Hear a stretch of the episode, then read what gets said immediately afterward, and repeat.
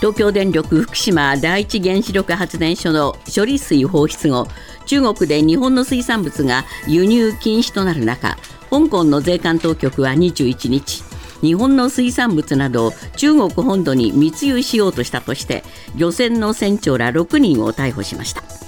一方東京電力と水産庁は昨日福島第一原発周辺で23日に採取した海水や魚に含まれるトリチウム濃度を分析した結果いずれも検出できる下限値未満だったと発表しました。ロシアのラブロフ外相は23日アメリカ・ニューヨークの国連本部で記者会見し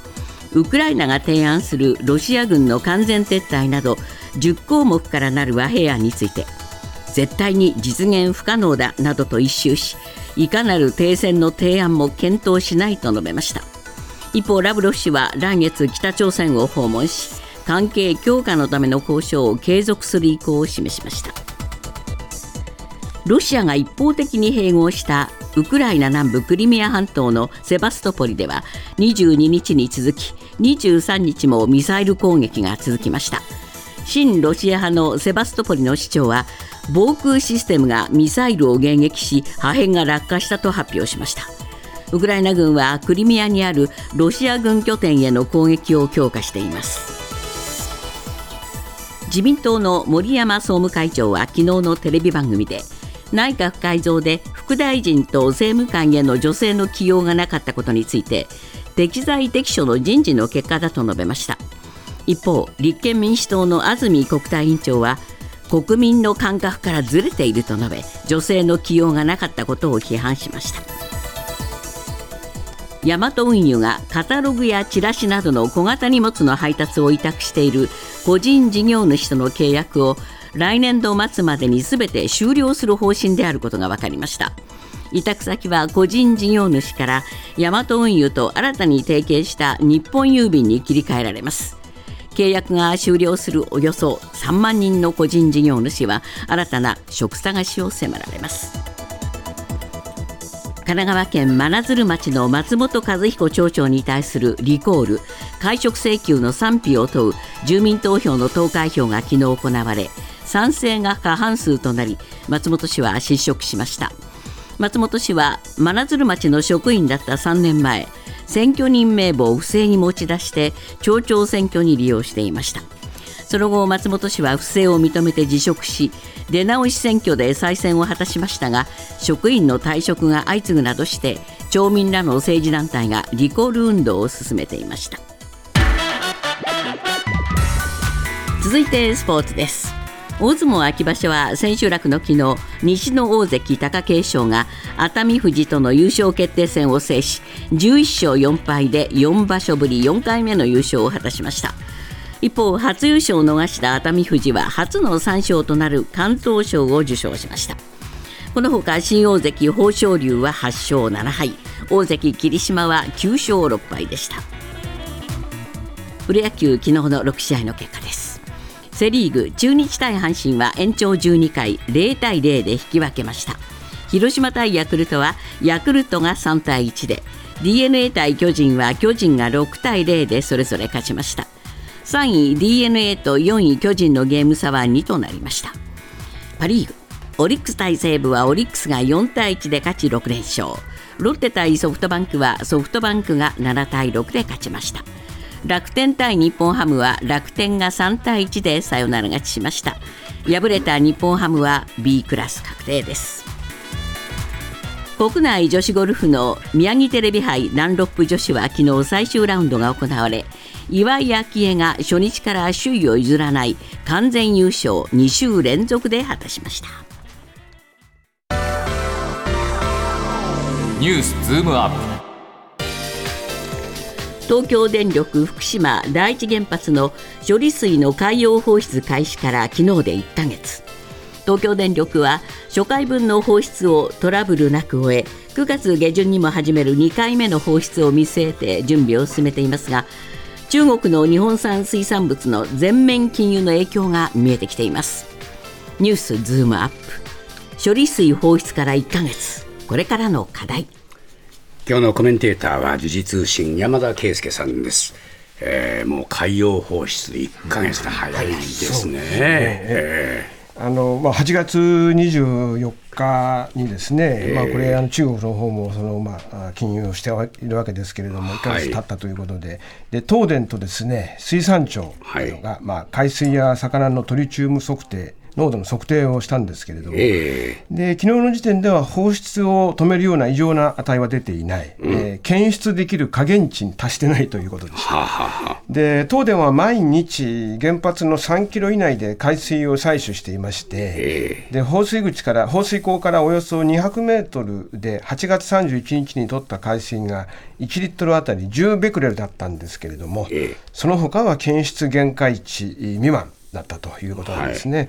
で現在は設備点検中でして、今月末に点検結果を公表した後に2回目の放出を始めるという予定にしているということです。これ、検出もできないほど少ないということですね、非常に定時であったということそういうことです、ね。だからしたがって、えー、まあ、あの放出をやめる必要は、まあ、当然ないんだというふうに国は説明しているわけですね、東電と国は。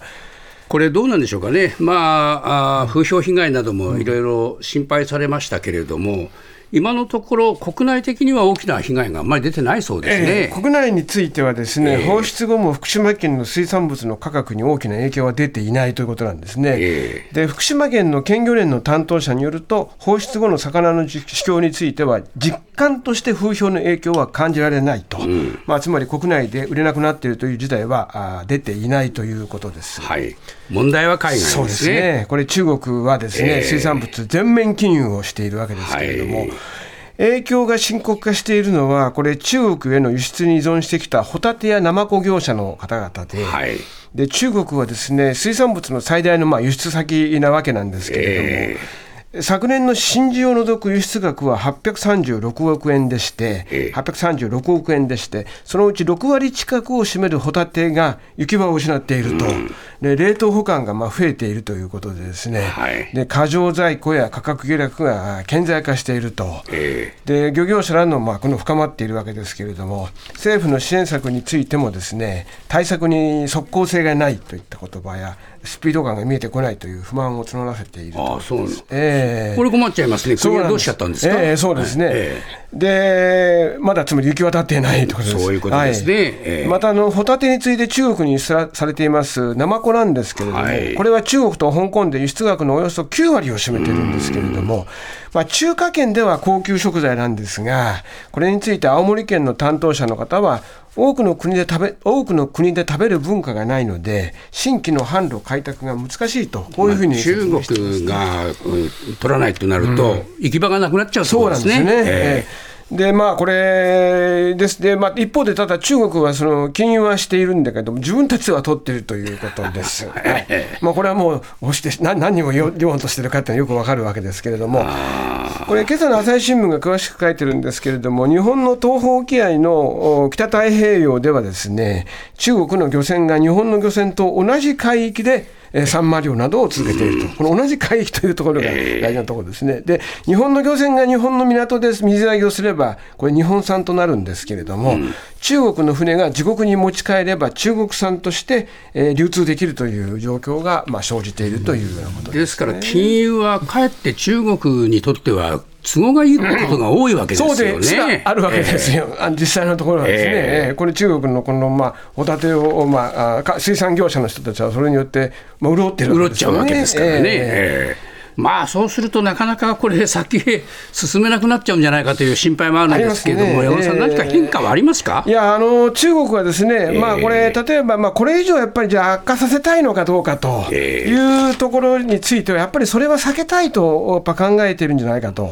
これあの、9月の初めにも処理水の問題で反日感情が高まって、中国国内の飲食店が日本人の入店お断りの張り紙をするケースがありました。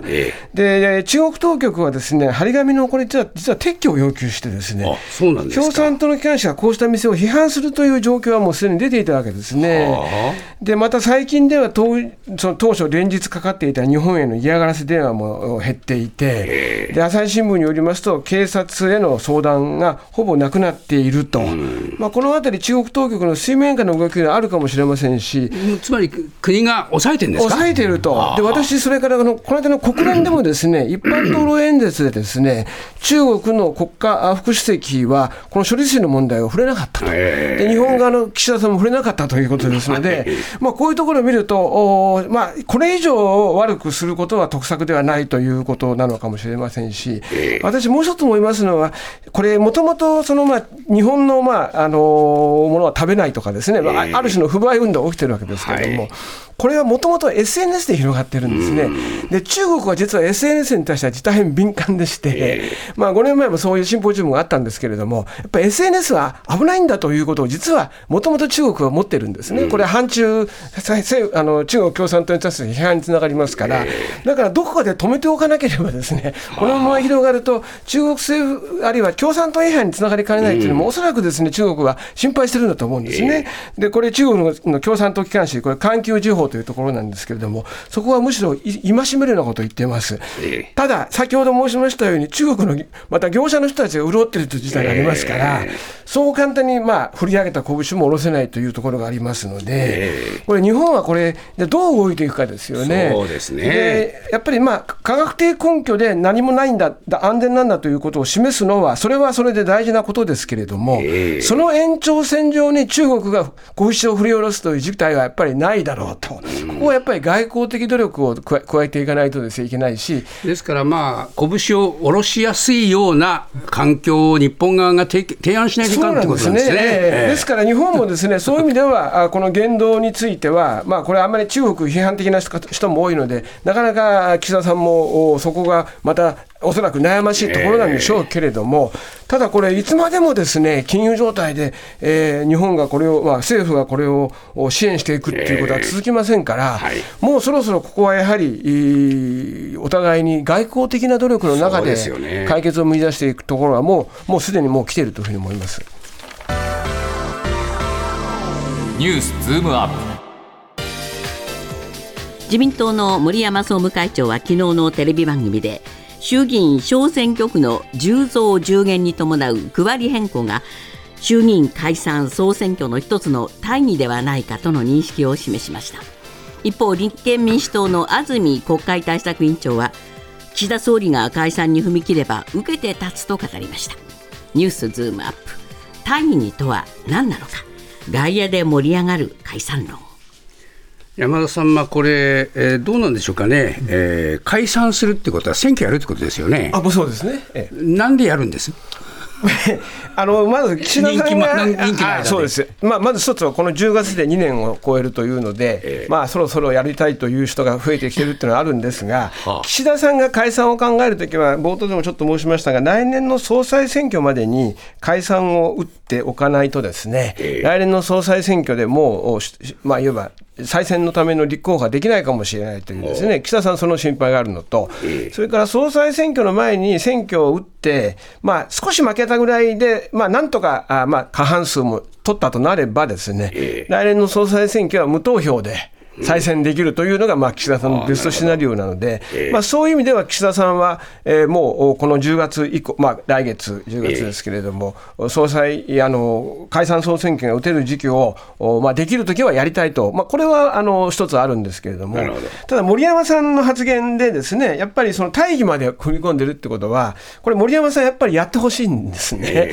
で、もともと森山さんは前の選対委員長だったんですけれども、はい、振り返ってみてですね、前回の国会の最終盤で、まあ、岸田さんはあのちょっと思わせぶりなことは言ったけど、結局、解散踏み切らなかったわけですけれども、しきりに自民党周辺の中で解散論があるというような記事をお読みになったりですね、あるいは、まあ、あの政治解説があったりしたと思うんですが、その中の実は大きな、あまあ、一つの震源地は、実はこの選対委員長の森山さんもその一人で、ね、森山さん、解散した人なんですね。ええ、解散したくてしょうがないというか、逆に解散を見送った時には、これはある人の森山さんと会った人の話ですけれども、かなりがっかりしていたと、まあ、だだから今、そういう流れを、まあ、引き継いだ中で、主戦論を、まあ、唱えているこれまあ、もし解散して選挙やりますよね、はい、岸田さん、今、支持率低いじゃないですか、はい、えー、惨敗しちゃったらどうなんですこれ、今のままだとですね、大きく惨敗する可能性、実はあります。であった場合どうなるかというとですね、まあ小あの少し下がったぐらいでしたらそこまでいきません、うん、大きく下がったらもう隕石辞任ということにならない。なりますよね。ええ。と言いますのは、再来年のもう夏はまた参議院選挙がありますから、えー、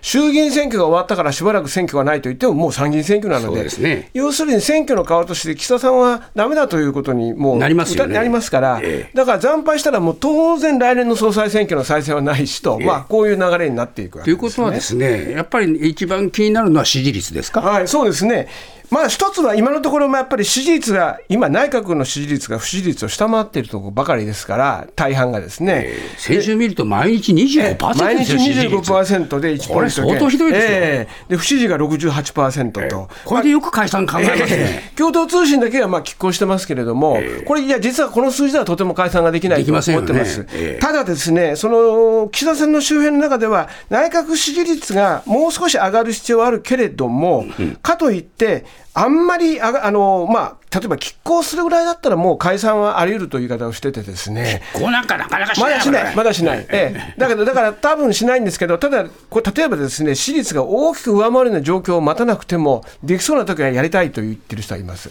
それはあのやっぱり支持率と実は選挙結果が、まあ、全部が全部連動するわけではないという論理なんですけれども、しかし、選対関係者に言えれば、それは無謀だと、